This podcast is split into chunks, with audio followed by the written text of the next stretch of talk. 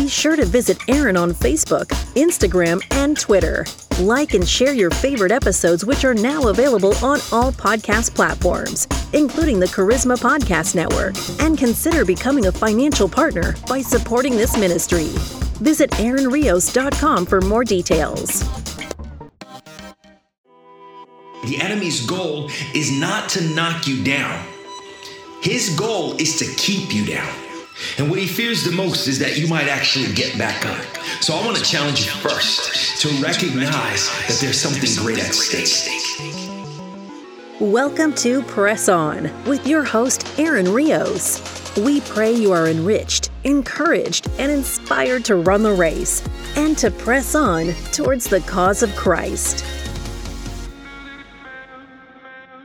I want to welcome you back to another episode of Press On. I'm your host, Aaron Rios. I'm so grateful that you're with me today. Today, I want to challenge you to stay in the fight.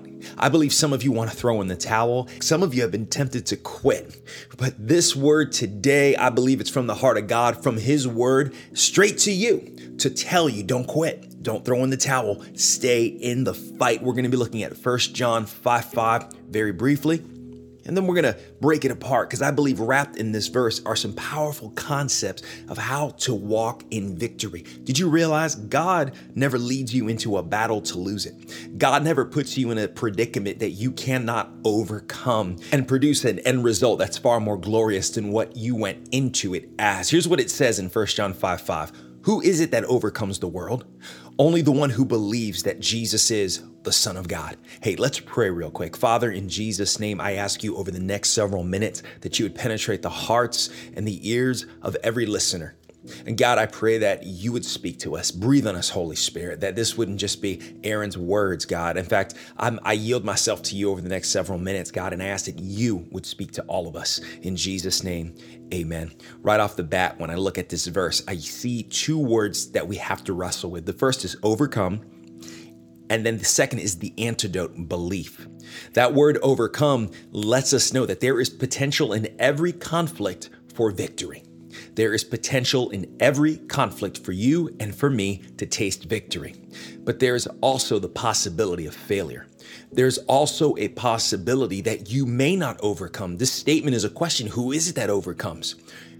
Only one kind of person overcomes the one who believes that Jesus is the Son of God. Look, this isn't just a salvation statement. This is a concept of how to continually walk in victory because if you believe that Jesus is the Son of God, then you're going to believe every word that he has to say all throughout Scripture. And so to believe that Jesus is the Son of God is to believe everything, is to believe that he does lead you into triumph. Thanks be to God who always leads us into triumph through his Son, Jesus. So let me look at that word belief for just a moment. Because too often, the image that's painted in my mind is somebody crossing their fingers or squinting their eyes and saying, I do believe, I do believe, I do believe, as if you have to force your emotions and your mind to hold on to something that's, that's uh, mythological or mystical or magical. But that's not scriptural belief. Scriptural belief is the affirmation of what God has to say. That's, in other words, I'm saying, God, I believe your word and I'm going to walk in it despite the lack of evidence. But the word world's concept of belief is I hold on by uh, unseen faith until the thing that I'm believing materializes and then I'm fulfilled. But God doesn't call us into that.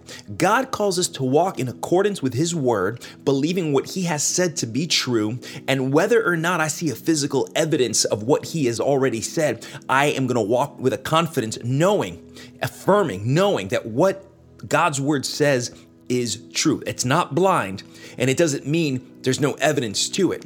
Too often, what we're actually looking for is we're looking for physical evidence first, and then we're gonna walk it out, right? I- will never believe unless I see. Isn't that what Thomas said? I won't believe it unless I see it. So, this is a normal thing in the lives of people, but God wants us to believe despite physical evidence sometimes. In other words, it's not just you folding your hands and saying, Well, I'm just not to do it until God shows up, but rather, I'm to do it. I'm to walk it out. I affirm what you say. Lord, I may not see it with my eyes and I may not feel it, goosebumps might not be standing up, but deep down inside, I know your word to be true. So I'm to begin to walk. I'm to begin to walk a path that is demonstrative of this inward conviction. The word is pisteo.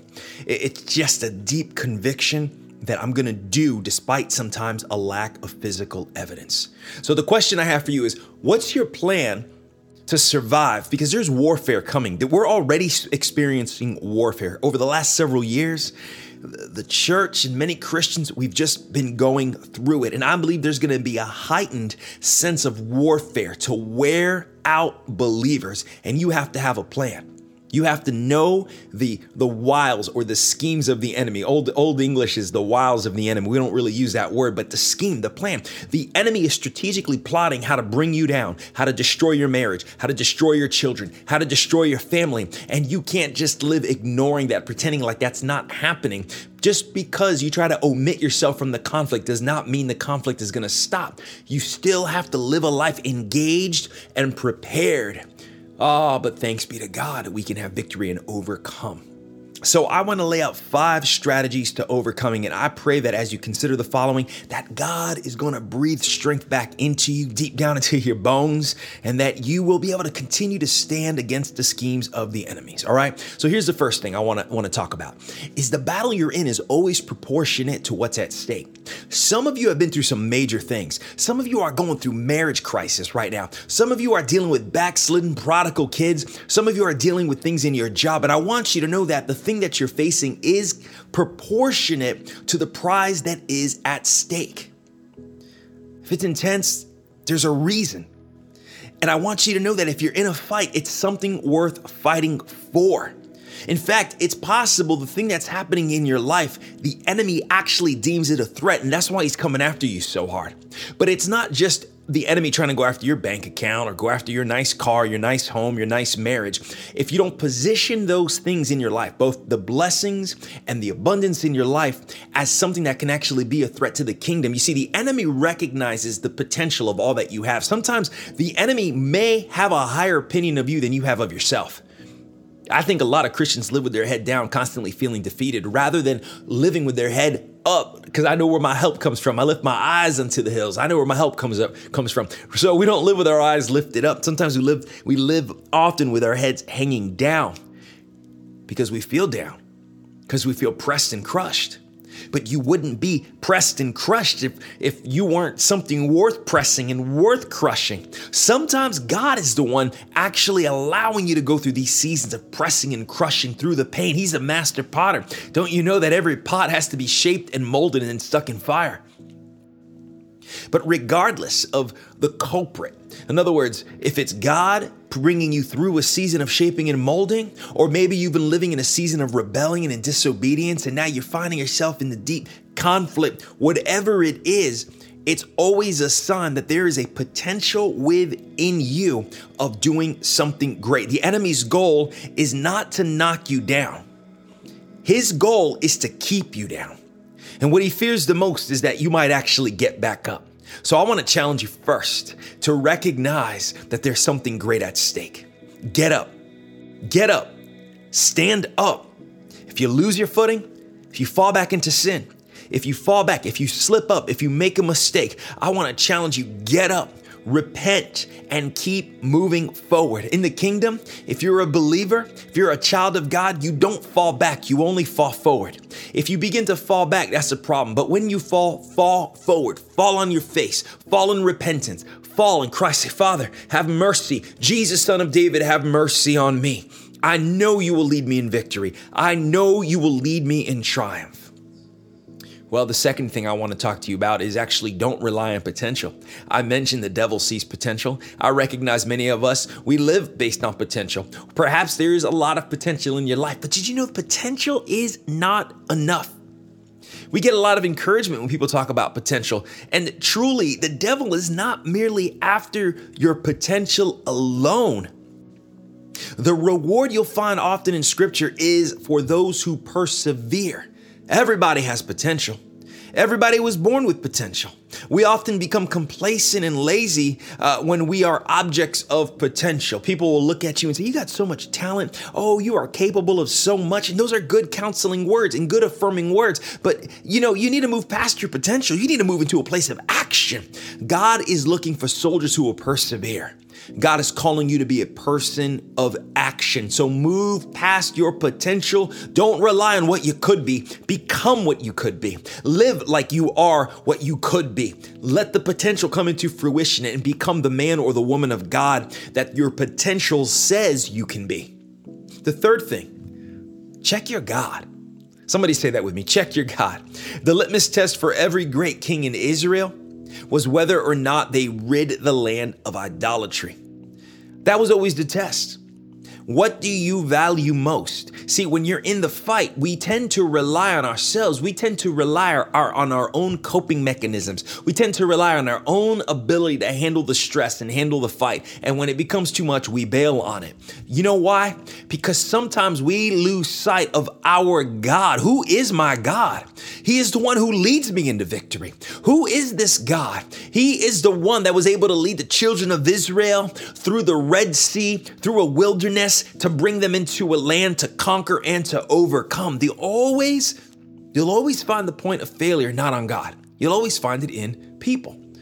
Well, I may have mentioned this, but God never leads you into a battle you can't win. Maybe it's better said, He'll never lead you into a battle He can't win. God has called you to win every battle. Why is it that we give up victories? We say things like, well, we may have lost the battle, but we will win the war. God has never called you to lose a battle, and God has never called you to lose a war. It's thanks be to God who always leads us into triumph. So you got to check your God. Is your opinion your God? Are your feelings your God? Or is Jehovah, the great I am, your God? The battles we often face are battles of actually whether or not I will rely on God when I face the most difficult, pressing situations, I have to ask myself, am I truly relying on God? Listen, I, am living this out. I'm going through situations where I have to ask myself, am I truly relying on God? Will He deliver me? Or will I have to deal with delivering myself? Relying on God's word and His work on the cross is the only surefire path towards victory. What am I saying? You're gonna be brought into situations that look unbearable, down to the last minute, down to the wire, not knowing how am I gonna pay this bill, not knowing how am I gonna make sense out of the situation, how am I gonna pull this airplane out of a nosedive. Thanks be to God. Thanks be to God. You gotta check your God. Know the God you're worshiping. Here's the fourth thing you wanna stay in the fight and you wanna walk in victory, sometimes the duration of your fight lasts as long as your idols stay in place. That's a bold statement. But here's the fourth thing you have to tear down the high places. You have to tear down the high places. See, most of the battles that we find ourselves in, it's not really the one on one conflict with the devil. The devil's already been defeated. Most of the conflict I'm having is with myself whether or not I will trust God, whether or not I will rely on those high places in my life that are safe and secure and that deliver me. I'm talking about relying on my giftings, my talents, my resources, my time, relying on me. Sometimes I am the high place that needs to get torn down. Did you ever consider that? When we talk about high places, we're talking about those places that were often found in the Old Testament where the children of Israel would erect altars and places of worship, but the worship was not directed to God, it was directed to idolatry. It was directed to false gods. It was directed towards idols that had no power or ability to save or deliver or heal. How often I erect these places in my own life that seem comfortable, those places that seem safe, those places that seem like my camp of joy, my camp of peace, my camp of hope. God is calling you to tear down the high places in your life. God will perform great exploits, but He uses His people to perform them through. And when He shows you an idol, you need to destroy it. When He shows you, He's going to reveal those things that you've been trusting in. What have you been trusting in for your peace? What have you been looking to for victory? Let him use your gifts and talents and resources to establish his kingdom. He's going to use those things when you sing those songs. You need to make sure the songs you're singing are songs to God. You need to make sure that you're investing in the kingdom of God, the kingdom that has no end. And here's the fifth thing I want to look at is be excited for war. because the opposition is also the prize. Don't you know that the enemy held the provisions that God wanted to bestow on his people? Every time the people of God went into a foreign land, then God was saying, I'm going to give you this territory. And inside this territory, oh, here's the prize. Here's what's in the territory food and water and oils and all these riches and wealth. The enemy's been storing it up just for you. And right now, it seems like the church is being pressed and pushed and crushed right now. And sometimes it looks like the world is prospering. Oh, David used to lament about this. Why is it that the wicked seem to prosper? Well, why is it? They're prospering because they're doing the hard work. God is going to turn it over to you. Oh, that's not a word of prosperity. That's God's word of blessing. We clearly see in scripture that the larger the giants, the larger the treasure, and the larger the territory. God's seeking those who are going to persevere in the fight. Are you persevering in the fight? Will you persevere? Will you stay in the game? Will you stay in that marriage? Will you stay in that church? Will you stay in that situation that might feel uncomfortable? I'm not talking about staying in abuse and staying in things where that are that are putting you at potential risk or danger. Sometimes we need to know when to flee. But there are many battles that you should have won and that I should have won, but we gave up too soon because we were relying on ourselves. Here's what I want you to hear today. The devil isn't looking to play games. He's on the prowl. He's looking to devour you. So, you and me, we have to hold on to the promise of victory when he comes at you. And again, I want you to just consider that he wouldn't be coming after you, your finances, your marriage, your children, your church, if they were not worth contending for. Oh, don't give up the prize. The enemy wants to wear you out. But God's plan and desires for you to be an overcomer. Will you be an overcomer? Belief in Jesus must lead to actions and imperatives, not simply professions, because faith without work is dead. I want to encourage you today to be empowered by the call. Man, the fact that God has called, commissioned us, He has incredible plans for you. Did you really think that He would lead you into a battle He wouldn't win? I want to pray for you today. I want to pray that you'd have the strength to stick it out to keep going. Hold tight. I know it might look like the rain clouds have formed above you, but when the clouds bust open and the rain pours down, here's, here's what the promise is after the fact is that the land will be cleansed and all of the life giving flow that's needed to bear fruit, to grow that grass, to grow the foliage, the same storm that thunders over you and tosses the boat is the same storm that cleanses the land and provides the necessary water for the farmland. Sometimes we need to just hold on through the storm in order to receive the abundance and growth afterwards. I want to challenge you God did not lead you into a battle to lose. Let me pray for you. Father, in Jesus' name, there's so many people that are going through the battle of the mind and battle of the heart, they don't know how they're going to make it through. They don't see hope before them. They don't have a strategy. They feel overwhelmed. They feel worn out. But I'm confident, oh God, that you want to lead us in victory. You never bring us into a fight to lose. And God, I would ask you today that you'd begin to breathe hope in the hearts and in the lives and in the minds of your people. We would walk with a confidence knowing that my God is for me, my God is with me. There is no battle that I will lose because greater is He who is in me. God, I ask you today that you would begin to inspire the hearts of your people to take hold of your word, to take hold of your promises, and to know you have called me to overcome. May my confidence, my faith, my affirmation be in your word. I will begin to walk according to your word, living it out, even if the evidence looks contrary your word is true. And I thank you for that. May faith arise in our lives. May hope arise in our hearts. And that we would live for you with all the confidence and joy. In Christ's matchless name, amen. Thank you for joining us. If today's message encouraged you to continue running the race, we invite you to share this message with others.